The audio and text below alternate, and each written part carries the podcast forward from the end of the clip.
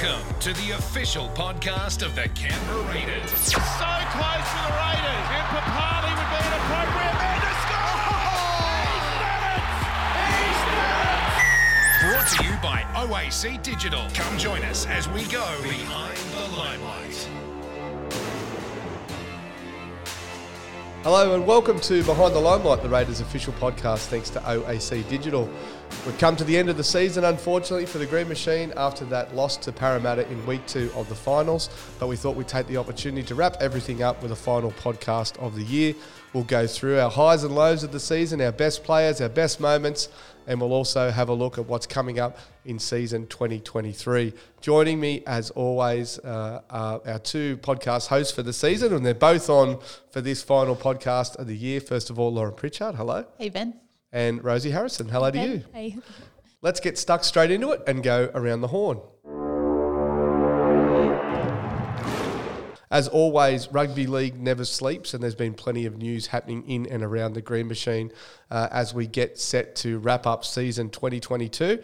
Uh, first of all, and most importantly, the re signing of Joe Tapine. Lauren, great news for the club. Um, official now, a four year extension, end of 2027. Uh, Taps is a Raider pretty much for life. Yeah, it's great news to announce that yesterday. He obviously had one more year on his contract and now he's extended that by another four. So so great to see him in green for the next four or five years now. So um he's had obviously a great season, ended up with a Meninga medal. He's in the Kiwis team to go over to New um to World Cup and he's also just become such a good leader as well. He captained the team in round twenty five against the Tigers. So just a great news for this week. Rosie, he was very upbeat yesterday, very excited, obviously, and um, great to see that um, you know he's committed to the club, and, and that you know can hopefully continue that role on of re-signing players. Yeah, he's said it yesterday. He's found a home here in Canberra, and he's happy to keep playing. And he mentioned, Laura mentioned his leadership, and he mentioned how he wants even captain the club in the future, which is really exciting. And yeah, having he, a player like him um, commit long term to the club will, of course, sh- should encourage um, a lot of the younger boys and other boys to commit as well. Absolutely, I remember when he arrived here in 2016. He was pretty young still,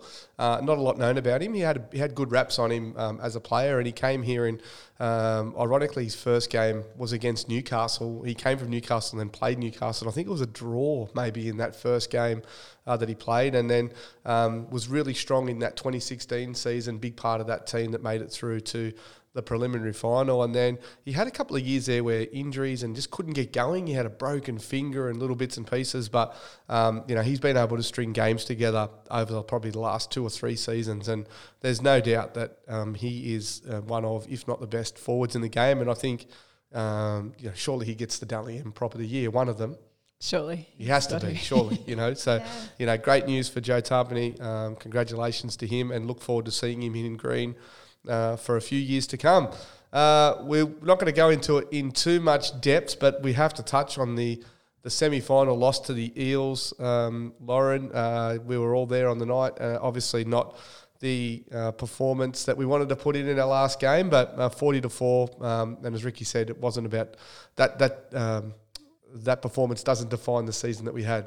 Yeah, it was obviously a disappointing loss. It was just one of those nights where nothing really went our way, and that started really early in the game. So, but as Ricky said after the game, it did- didn't define our season. We had a really good second half of the year, and the boys should be really proud of how we performed. Yeah, I think it's just uh, like you said, one of those things where nothing went our way. I mean, Jordan Rapana um, made the first error of the game, which led to a Parramatta try, and then not long after they put that kick through, and poor Xavier Savage um, got the absolute worst possible bounce. Usually, when those balls come to you, they they usually pop up off the toe, off the point of the ball and, and and sit up for you. But this one, Rosie just you know clean bowled him, and and all of a sudden it was twelve 0 It was always going to be hard coming back from that. Yeah, it was. I felt so sorry for Xavier, but then he sort of uh, redeemed himself a bit, scoring that incredible try um, through the middle of the field. But the Eels was just too good, and you could see now, like they made the grand final this weekend, so they're such a good team, and they just got the jump on us. Yeah, I think that they've um, they've done a great job, Parramatta, turning their, their fortunes around, and they, they couldn't string a lot of wins together during the season, but they did enough to get themselves into that top four, and as we know, that's so important. So there's no doubt that the Raiders will be focusing on a top four finish in 2023. We saw that uh, Ricky said in the press conference that um, you know the team is a top four team if we were able to you know, have all of our troops available earlier in the season. And I think with another full preseason for guys like Zac Woolford, um, Jamal Fogarty as well, um, who only you know took the field for the Raiders in the back half of the season. Uh, those combinations will continue to build, uh, Lauren, and we'll see the best of this team hopefully next year. Yeah, we had a really difficult year with injuries and that kind of thing. So yeah, the fact that we can get a full preseason behind everyone and just those um, combinations and stuff and just yeah, really looking forward to next year and what we can produce. I suppose one good thing, Rosie, is that you, know, you finish the season um, in the finals and you make it all the way to the, the second week, and it just gives that boost going into next preseason. The team's got that belief and they know that what they can do to, and how they can achieve it. Oh, for sure, and just showing like where that team is at and what we can do. Um, the full full strength team um, make the second week, but yeah, just g- g- builds that fire, I guess, for next season and um, shows them what they need to do to make finals. Yep, looking forward to it already. Can't believe that. Um, you know, it's only what five or six weeks before six weeks. I think we said before we see the first crop of players back. We'll touch on uh, all of that preseason stuff a little bit later on, but yeah, it'll be around before we even know it. Uh, before that, though, we've got the World Cup, um, which is uh, obviously something to keep the rugby league fires burning for all the supporters out there. And Lauren, we've started to see some squads announced. A number of Raiders players uh, are going to feature in that World Cup. Um, confirmed, obviously, probably that Joe Tapine and, and Jordan Rapana will probably make that final Kiwi squad. But great to see some other names there as well. Yeah, that Kiwi squad, the extended squad, we had um, six six players in that. So whether or not they make that team, uh, final squad is yet to see. But it was great to see, yeah, Matt Timoko, Seb Kris, those young guys make the squad. Um, yeah, we've got two in the Aussie extended squad with um, Jack and Hudson, um, Elliott with England, Josh Papali'i just got named in the Samoan squad this morning, and Semi Valemei for Fiji. Yeah, it's great to see some Raiders representation across the board, Rosie. Obviously, um, Hudson Young, uh, one there that's uh, potentially going to make the Australian Kangaroos. I mean, that'd be a great reward for him. Oh, he's been so good this season. Um, top try scorer, equal top try scorer in the team, and he's just been so dangerous. And yeah, really happy for him that he gets that reward of um, being at the World Cup and just getting that experience and see what it's like being in a camp. Yeah, the World Cup opportunity to represent your nation, um, and we wish all the Raiders players selected uh, all the very best uh, over there, and hopefully they come back with that experience and that uh, opportunity. The other one that we didn't touch on that could possibly be selected, we haven't heard much about it.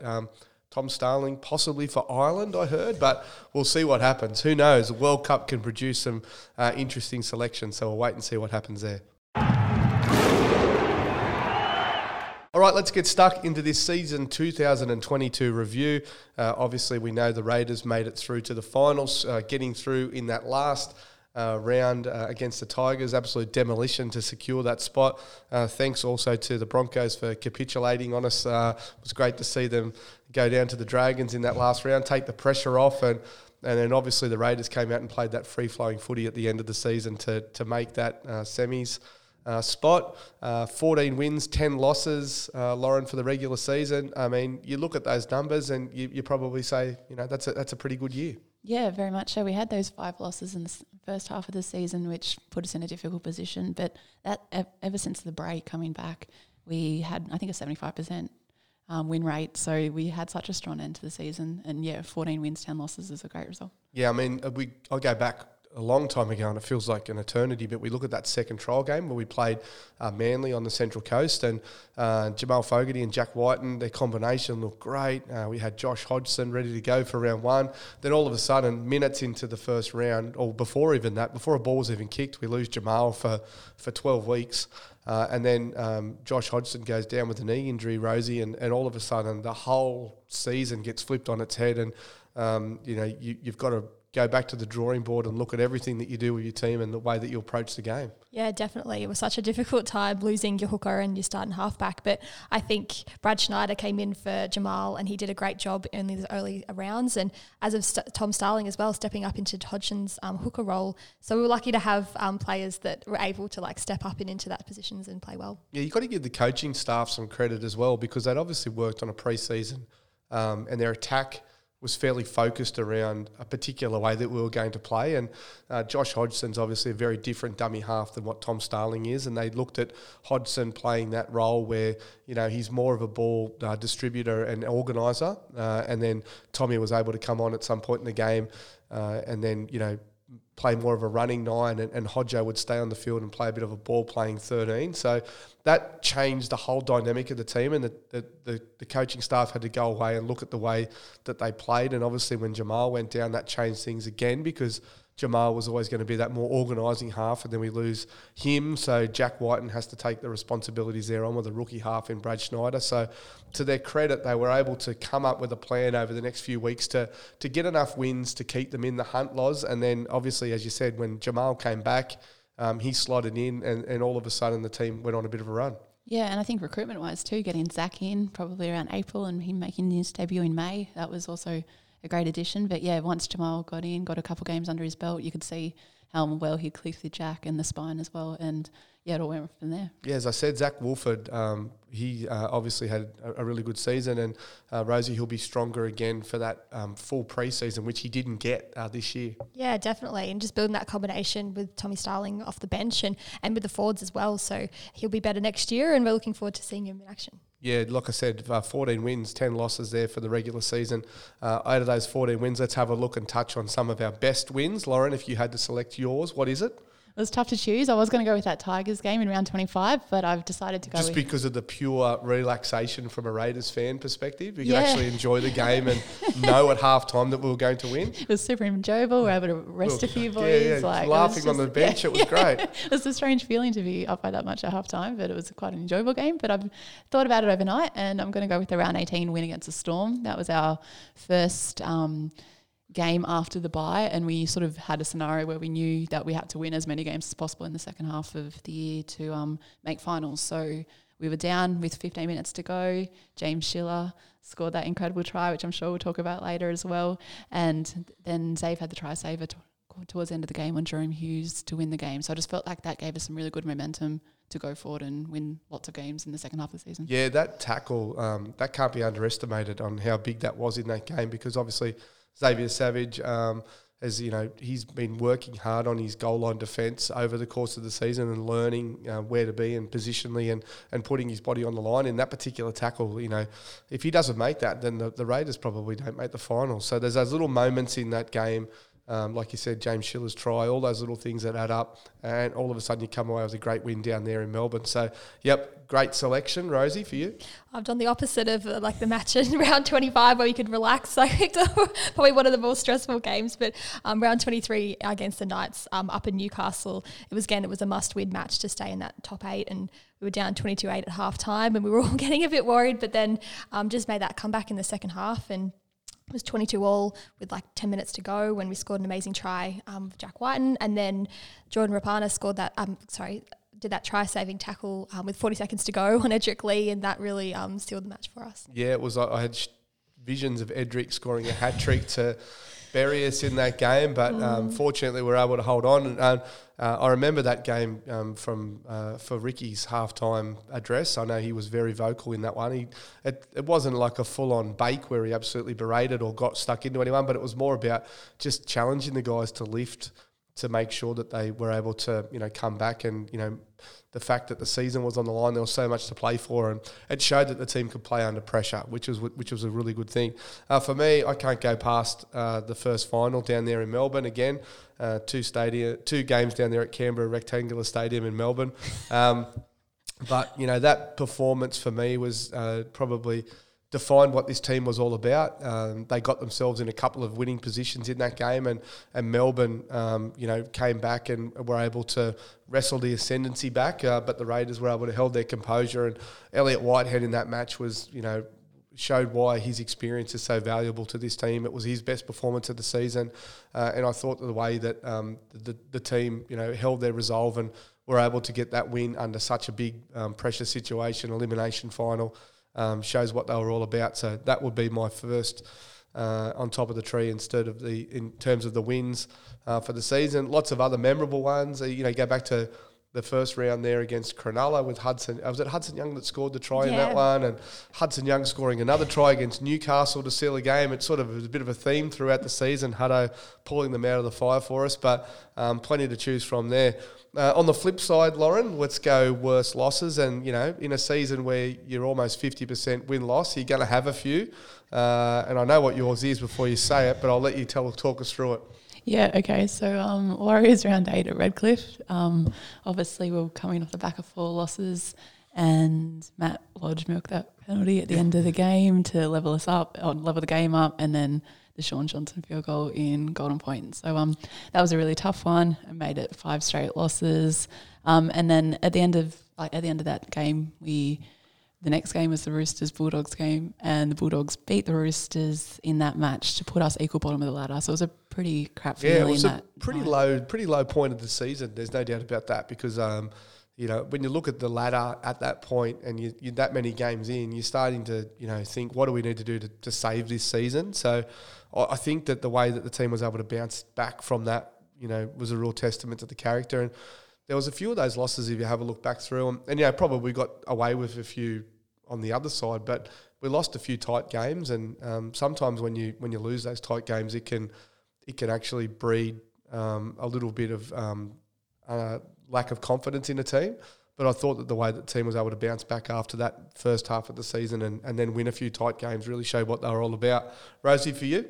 Yeah, I've gone um, round seven against the Panthers up in Penrith. Um, it was our fourth loss in a row, and just a disappointing day. Um, all three grades lost that day: New South Wales Cup and Jersey Flegg, and then NRL. So, yeah, it just wasn't a fun. Yeah, fun I remember that game because we, we just absolutely suffocated in that game, and it just you know Penrith have made the grand final for a reason. They've they've been the best team for three years pretty much, and uh, yeah, they just gave us absolutely nothing that day. And we had the Panthers fans doing the Viking clap, and poor old Harry Rushton. That was his debut game Yeah. as well. So you know it wasn't a memorable one um, for me though. It's got to be that absolute stinker down at Dragons at Wollongong. That the weather conditions alone were enough to turn anyone off their football and. Um, you know, we got dudded three times in the in the final one minute uh, there, where we probably should have had at least one penalty go our way and a chance to level up the score. But you know, you have to look at the game itself. We didn't play our best football. Ben Hunt had a great game for the Dragons that day, and um, you know, unfortunately, we didn't get the win down there. It was a long, wet drive back from Wollongong, I can tell you as well. So, um, yeah, they're probably three of the toughest losses of the year, but we'll uh, move on from those now and let's discuss our best players. Um, there's no doubt who sits above the top of the tree uh, in this field. Um, if you have a look at the Meninga medal val- uh, tally, top four, it was Joe Tapine, Jack White, and Hudson Young and Adam Elliott. But Joe Tapine by the length of the straight, and as we mentioned, he had one hell of a season, Lauren, and uh, probably deserved uh, the Meninga medal. Absolutely. I think he doubled the result of anyone else in the Meninga medal tally. So, um, yeah, just such a strong year. Um, you just could rely on him in defence and then he'd pull off try savers that you didn't expect him to do. And he scored a few tries in the attack too. So, just so strong all around. Yeah, Jack Wighton, um, he had a fantastic season too, and as we mentioned, he had to do a lot of the heavy lifting in the spine for the first half of the season. Um, obviously, with no Hodjo and no Jamal, it was all sort of on Jack's shoulders. But I thought that um, you know his leadership on the field this year, the way that he controlled the game, and, and he got his mojo back with his running football as well. Um, probably. Um, was under some criticism last year about his running game, but I thought this year he was outstanding, and um, you know he absolutely gave everything he had every time he took the field, and uh, I thought he had a great year, and, and obviously Rosie Hudson Young was fantastic as well. Oh, he had a, the best season of his career, and he was he was um, incredible. Just his way, his ability to find the try line and get those crucial moments, match winning tries, and um, yeah, we've seen he's rewarded the Australian team. Yeah, that's right. Kudos also to Adam Elliott, who finished in the top four of Meninga medal voting and just came in, breath of fresh air for the season. And uh, although he won't be here uh, next year, it's uh, you know you've got to you've got to wrap his commitment to the the club in his time here. He gave absolutely everything in every game, and I thought we saw the best of him once he moved into the starting team. Um, people probably um, were a bit critical of um, coaching staff for not starting him earlier in the season, but um, he did have some injury uh, issues at the back end of the preseason, which limited his training. So uh, they had to work him back into this team to get him um, fit, I suppose. And, and once they were able to do that, Lauren, they could move him into the starting team, and he did a great job. He did such a great job. And I think even off the bench, he adds that intensity. He's like just such a, s- like, intense human too on the field. So um, yeah, had such a great season and such a good human too. Like we're lucky to have him around. It's unfortunate it was only one year, but um, I feel like he made such a contribution in twelve months. Yeah, well, obviously Don said he's welcome back anytime, so it wouldn't surprise me if he's he's back here at some stage. Uh, yeah, the challenge now is, and you know, it's that position's open and someone can step up and do a job there. So we'll see what happens over the next, uh, you know, f- you know, fourteen or fifteen weeks once the boys get back from pre-season and we see uh, who comes in and, and takes that role in twenty three. Uh, best breakout season. We talk about players that have, you know, um, had probably a season that has established them in the NRL. Uh, for you, Lauren, who do you see there? I went with Sebastian Kris for this one. He obviously had a really tough start to the year. I think he was a close contact a couple of times. He had COVID. I think he had a head knock in a cup game too. So he didn't really become like a consistent starter in the team till about round nine, round 10. But then I think he played every single game afterwards. He locked down that centre spot. He's equal top try scorer with Hudson. And now he's been rewarded in the Kiwis extended squad too. So I just think that he had such a breakout year and did a great job.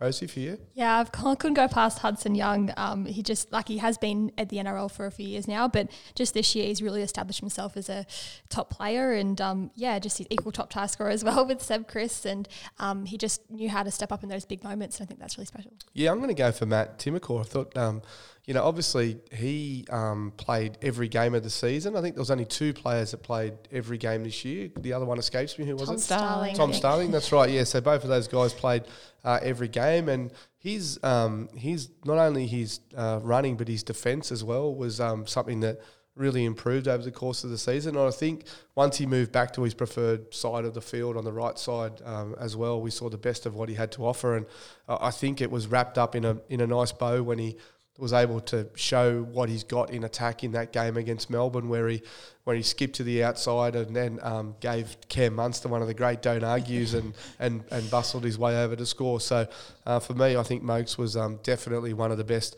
breakout stars of the year. And you know, there's three guys there now that have um, you know, fast establishing themselves in the NRL team, and it'll be hard to dislodge next year. Uh, best try, um, we saw some absolute crackers this year. Some great team tries, some great individual tries for you, Lauren. I've gone the South team try um, in Dubbo. It was Sebastian Kris scored, but I think it went through the hands.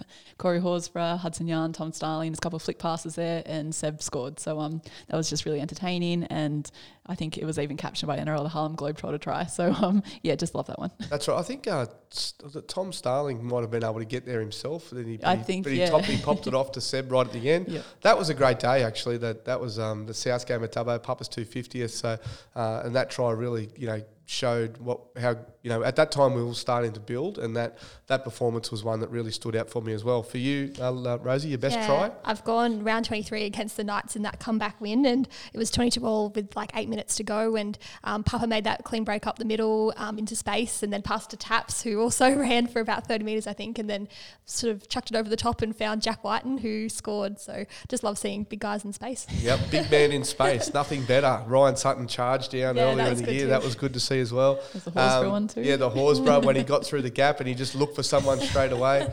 Um, yeah, but uh, Tapine showed some great awareness uh, in that in that try, and I think I mentioned it uh, on the podcast at the time. Is that he could have went um, short to I think Jamal Fogarty on the right hand side in that play, but um, saw that there was cover coming, so he actually held the ball up and then, as you said, popped it out to Jack, who scored that try, and, and we are able to go on and win that game. So that was a good one. Uh, for me, I can't go past James Schiller in Melbourne. That try was something special, and um, the unfortunate thing for Schill was that you know um, he got injured not long after that, and wasn't able to play again uh, in the season. But uh, you know that just shows the depth that we've got in the outside backs, and uh, and obviously Jordan Rapana has got a, um, another year on his contract, and we'll see what happens after that. But having these young guys like James Schiller and Albert Hopoate coming through, um, you know, is really good signs for the club. And that try where he was had the awareness not only to, to get the kick in, but then get his foot back into the field of play. Um, considering he was over the line, uh, and then get that ball down, you know, millimeters inside the touchline. I mean, that goes down as one of the all-time great Raiders tries. So a wonderful try there for James Schiller. Uh, now, moments. Uh, now, these are things that uh, best moments that we're looking at, and not necessarily um, have to be a, a try or a tackle or anything like that. Just something that you've picked up on during the year. You know, obviously we've all been around the team um, for you know the thirty odd weeks that it's been since uh, since it all started. But for you, Lauren, you've got a few moments there that you love. You, I know you've got a list of a, a few things, a just a couple here. Yeah, Just give a us few yours. stories to tell. okay, so I'll start with the um, NRLW announcement. We in June we got we found out that we'll have a team for 2023. So that's something that's super exciting and can't wait to see that all start to unfold. Probably after the, this NRLW season finishes. So I'm really looking forward to that. Um, another moment I, that was really special to witness was um, Jarrod Croker and young Lucas. He I think he met um, Lucas or chatted to Lucas in round three against the Titans, and then came up here and said, "Oh, I actually want to give him." my um, boots. So then we arranged for him to see Lucas in round six. And it's just a beautiful moment. Like Croke's obviously really good guy and it was just a special moment to see. There was another one where um, we're walking the streets of Mudgee on the team walk on game day and this little boy Ray came running over being like, I've been looking for you guys everywhere. Um, and Papa and Adsy had a chat to him and Papa said, oh, after the game, I'll give you my boots. And so and Papa, man to his man of his word, he found him after the game and gave away his boots. So that was just a I really special moment. part of that one was um, I think the dad was like covering up his Manly jersey because he had a, he was going for Manly on the day, but uh, that was a, that was a nice moment. Yep, He may have got a new Raiders fan out of that's that one. right, exactly. And um, my fourth and last favourite moment for now is um, Corey Hadawita on the drums with Simon, the Raiders drummer. Um, I was lucky to witness that on multiple occasions, both at GIO Stadium and away this season. It's just such a special moment um, after the game, after a win, to celebrate that with the fans and taking over from Sia's legacy of doing Yeah, that. there was a nice story that um, Alicia Newton wrote for NRL.com uh, in the lead into that ground about how the boys obviously all pick a Raider and Corey has Sia on his arm of his of his captain run shirt and he's obviously taken over the mantle from Sia who started that back in uh, 2019. So it's a nice little tradition that's continued and.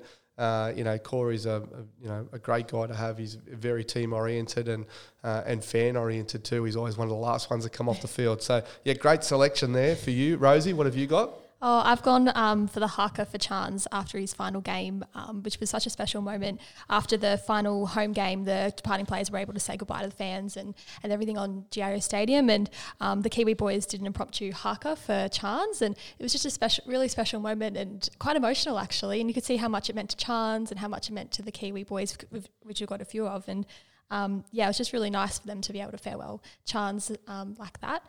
Um, and then also um, another one, which was Jonathan Thurston interviewing uh, Dave Campion, one of the Score Raiders players, after their curtain raiser in round six.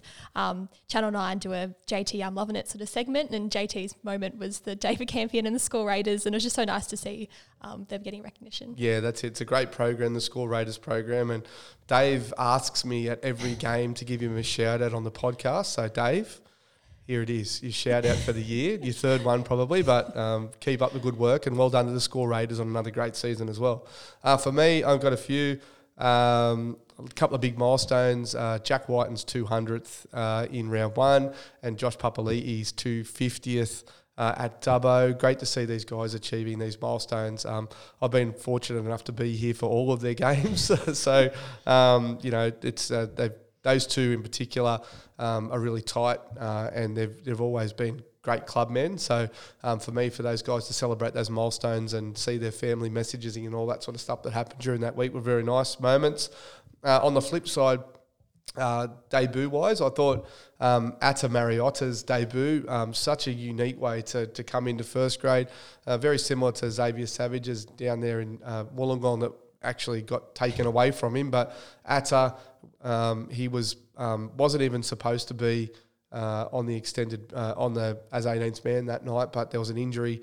Uh, in the New South Wales Cup game, and he got promoted to 18th man. He was already um, a bit busted. He had some stitches on the outside and inside of his lip. And then when we uh, lost a player to concussion, um, Ata had the opportunity to make his debut. He found out during the halftime break. Um, I can't remember who got ruled out, but somebody, Ryan Sutton, yeah? Ryan Sutton was ruled out, um, and Ata was going to make his debut. And it was it all happened so quickly, but the boys gave him a quick cheer and then gave, got around him and gave him a big big hug, and then he was able to go out there. So unfortunately, he didn't get the special debut videos and presentations and all that sort of stuff like all of our other debutants, but a very unique way for him to do it. And you know, we saw a photo with his partner and his little baby after the game. It was a, a really nice moment and was great to have them as well. Uh, and also uh, the 40 year gala this year. I mean, that was just such a special night. Um, for everyone who attended, and we're able to celebrate the 40th anniversary of the Green Machine, and it's been a great way to celebrate all year. Um, and that night in particular, um, to hear from all those club legends and uh, and bits and pieces throughout the night was was wonderful, and we're going to share some of that.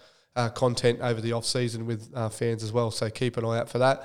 Um, so that's pretty much everything to do with season 22. I want to say also, a big thank you to you two and also Addison, who is the man behind the camera on this podcast and also on game days. Um, without you guys, um, our fans wouldn't get to see a lot of the stuff that we just talked about. So well done on on capturing all that content and all those moments throughout the year because um, it probably goes unnoticed. And I know that the fans really appreciate it. So well done to you guys there as well. Thanks, Ben. To you too. Yeah, thank you.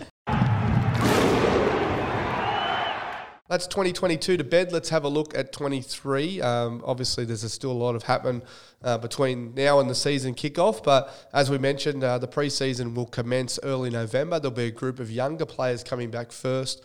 Uh, those guys, you know, that have been uh, contracted to do train and trials, and younger guys from the under 21s, and, and guys that have, um, you know, only played a handful of games this season will come back first. Then we'll have a week later um, some other guys, um, a um, little bit more experienced guys that have played a handful of first grade games and uh, and train with the extended squad. Then we'll have the bulk of the squad back sort of mid November. Um, uh, with the exception of the World Cup players, who will come back early next year. So, Lauren, a bit of a different preseason uh, next year, and something that we're going to have to adjust to. But you know, all clubs will be in the same boat. Yeah, um, having those World Cup players come back, you know, probably early mid January, it really shortens their um, their preseason. But at the same time, they need a well earned break. And yeah, every club's going to be the same. So whether or not we see them in trial matches or whatnot is yet to see. But um, yeah, just a bit different this year. Yeah, well, it has been confirmed that the, the season will start a week earlier, Rosie, in 2023, and that allows for obviously uh, the addition of Redcliffe is going to mean that there's going to have to be a bye every competition round, and, and teams will now get three byes. They'll have one during the Origin period, and then two other byes at some point during the season. So that's going to mean that the, the preseason is going to be shortened by a week. And, and obviously, um, we've now got to account for the fact that it's a 27 round competition. Yeah, definitely. It's going to be interesting how the um, byes work as well because we don't really know when the byes will be. So if they're going to be close together or, or far apart. But yeah, it's um it's exciting introduction of a new team, and um yeah, we'll see how it goes. I'll be interested to see who gets the round 27 bye because that's a huge advantage mm. for any team that's um, heading into a final series to be able to have a full week off before the final. So yeah, be, uh, be intrigued to see. I look forward to seeing the Roosters probably get that one, um, but we'll see what happens um, as we get closer to the draw announcement. Uh, I think it, we're, we're, thinking maybe um, October, early November sort of a draw announcement. So fans keep an eye out on the on the channels uh, for that one. We'll let you know when that's all happening. Um, trial matches uh, yet to be confirmed locations and opponents, but uh, usually uh, trials are two weeks before the season, so uh, whether the club elects to have one or two trials, that's something that's being worked out at the moment, um, and locations and venues and things like that um, uh, will be, you know, confirmed and um, and uh, shared once we know that information. Uh, Lauren also too uh, membership going really well, fastly approaching ten thousand members, and uh, uh, an opportunity for people to get on board the Green Machine in twenty three. Yeah, I think it's been about four weeks on sale now, and yeah, seen some great results. That's great around the close to ten k mark. Um, yeah, go to raiders.com for such membership. There's membership starting from fifty nine dollars. I'm pretty sure. So um, yeah, can't wait to see everyone out there next year. Eleven home games at GIO, one at Wagga again, Rosie. Mm-hmm. That's always a good one as well. We'll wait and see whereabouts in the draw that one's positioned and who we're up against, but uh, a good opportunity for fans to get out to a regional game as oh, well. I always, always love the Wagga games, and it's such a good opportunity for the fans out in regional way to come watch a game, and, and we always get such a good crowd there, um, full of Raiders fans. So yeah, it's exciting. Season 2023 will be upon us before we even know it. All right, podcast predictions. Uh, wrapping it up for the season. So I think we've this is our 27th podcast of the year, and we um, we've had 26 rounds of predictions. Uh, so looking at the leaderboard's a bit sad actually, but um, our guests were only able to predict three um, things during the season.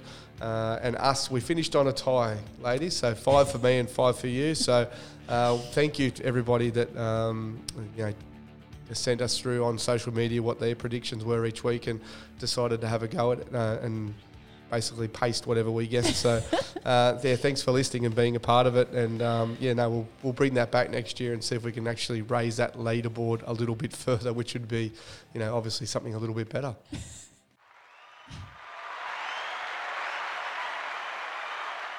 well, the crowd goes wild as we bring full time onto the Behind the Limelight podcast for 2023. Uh, once again, I want to take the opportunity to thank the sponsor of the podcast, OAC Digital, for their continued support.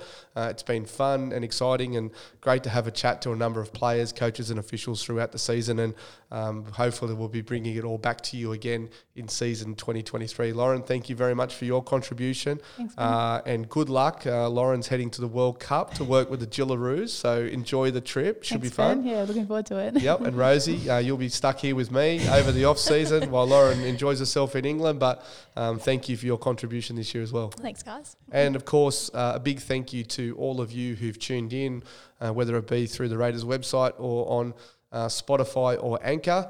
Um, it's also on the Apple podcast. So thank you for your uh, uh, participation in this podcast and thank you for listening uh, in 2023. And uh, hopefully, uh, we'll be back to do it all again uh, next season. Thank you and bye for now.